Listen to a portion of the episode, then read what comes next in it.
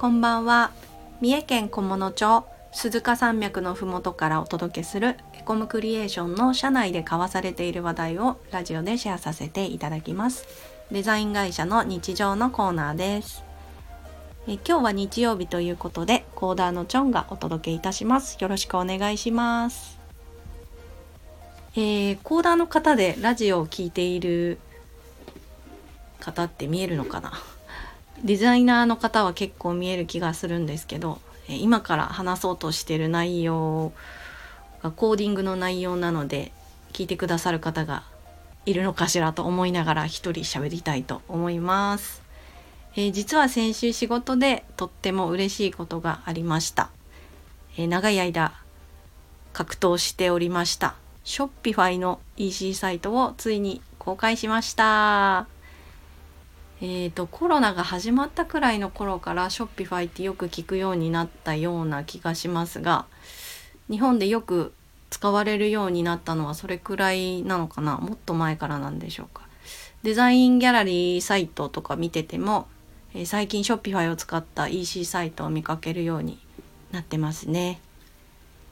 えー、 Shopify の詳細について知りたい方はネットで検索していただけますといっぱい出てくるので見ていただけたらなと思います。えっと今日はですね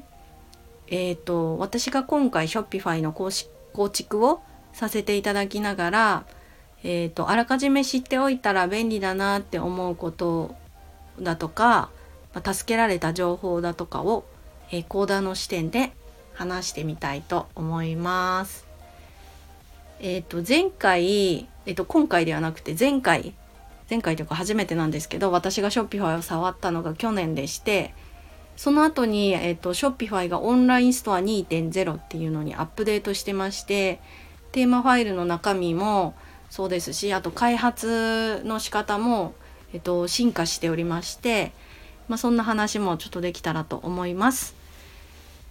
えーとそうですね。知っておいたら便利だなというかいいなって思う。まず1つ目はですね今回の Shopify のアップデートに対応してるテーマをまず知っておいた方がいいと思いましてそれが、えっと、ドーンというテーマです。DAWN ですね。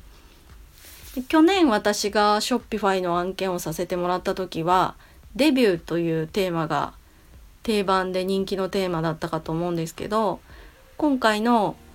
えーと、2.0にアップデートする時に一緒にリリースされた「ドーン」というテーマが、えー、2.0対応の新しいテーマになってるそうです。なのでまずはこのテーマをダウンロードしてテーマファイルの中身を見ることからスタートになるんじゃないかなと思います。で次2点目ですね。次は、えっと、オリジナルテーマを構築するわけですので、えー、ローカルで構築する環境を作る必要がありますよね。で以前はテーマキットというのを使ってテーマ開発をしてたんですけど、えー、今回は、えー、新しく Shopify CLI というコマンドラインを使って開発をしました。で Shopify CLI の開発環境の、えー、構築方法については結構いろんな方が記事にしてくれたりしてますしあとは公式ドキュメントにも丁寧に順番があの紹介されてるのでその通りにターミナルを叩いて、えー、進めていくとスムーズにできるんじゃないかなと思います。ちょっともう前すぎて具体的なことはあんまり覚えてないんですけど多分最初私がその構築あの環境を構築しようとした時エラーが出たりしてなんだろうって思ってたんですけどその、えっと、ターミナルに出てくるエラーメッセージを見ながらその通りに進んでいったら割とスムーズに解決して構築できた気がします。その後はもうその後ターミナルで使ったものといったら Shopify テーマログインをしてテーマにログインするとすぐ使えるようになりますしあとは開発中に使ってたのは主に2つだけでして Shopify テーマサーブ。で、えっと、ウォッチ状態になるのでそれとあとは Shopify, Shopify テーマプッシュ。で変更した内容を本番の環境にプッシュするという。もうこの2つしかほぼ使ってませんね。あのテーマキットの時よりも楽ちんでいいなというふうに思ってました。で次3つ目はえっと、ー、と Shopify デベロッパーズプラットフォーム Shopify Dev ですねの活用です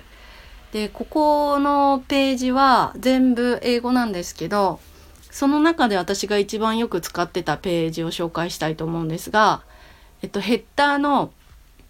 えー、APIs and References というメニューがあるんですけどその中にあるリキッドというページですね。そのリキッドというページの中にはさらにベーシックっていうあの基本の情報が書いてあってあとはタグについてとフィルターについてとオブジェクトについて書いてあるページがあるんですけどここら辺のページをかなりヘビーユーズして何度も見てました。えー、リキッドの書き方が最初全然わからなかったんですけどドーンのテーマに書いてある内容とこのページを見比べながら少しずつ理解することができたのですごい重宝しました。でネットサーフィンで日本語の記事探して参考にしたりもしてたんですけど最終的にはここで確認して理解するようにしてました。結構例文も載ってたりしてあループで回す時に使うんだとか分かったりすごく便利だったので是非というか当たり前だと思いますけど便利でしたということです。で最後4つ目に挙げたいと思うポイントはスキーマですね。でスキーマはえっと、去年トライした時は全然理解できなくてもう完全にお手上げ状態で上司に任せてしまったんですけど今回やっと理解することができてすごく嬉しかったポイントの一つです。ショッピファイの管理画面にから、えっと、テーマエディター触れるんですけどコードを書いたり使わずにカスタマイズできるようになっててでこれを実現させるためにはスキーマが必要なんですね。スキーマを書かなければいけないんです。でこのスキーマは、えーと、テーマファイルのセクションズという名前のフォルダの中にある、えー、リキッドファイルの一番最後の方に書いてあります。これをえー、リキッドファイルの該当する部分で呼び出してページに反映させるという感じなんですけどまあこれを理解するのに、えー、かなり時間かかりましたというかややこしかったですね。で一番役に立ったなと思う動画がありまして、えーと、それを紹介したいと思います。ショッピファイデブズという公式の YouTube チャンネルがあるんですけどそこにえっと、How to use JSON templates with Shopify テーマというのがありまして、これを何回か見ながら、え実際に手を動かして理解してたかなと思います。これも英語なんですけど、え動画なので、えー、分かりやすいかなと思うのでおすすめです。ということで4点挙げてみました。それ以外にもたくさんありましたが、えっ、ー、と面白いかったです難しいけどすごく面白かったので是非、えー、コーディングチャレンジされる方はえっ、ー、とまあ当たり前のポイントですが参考にしながら作っていただけたら嬉しいなと思います。ということで、えー、今日はお聴きいただきましてありがとうございました。え、チャンネル登録やいいねしていただけると嬉しいです。またこんなこと聞きたいという方はレターから質問していただけると嬉しいです。それでは次回の配信でお会いしましょう。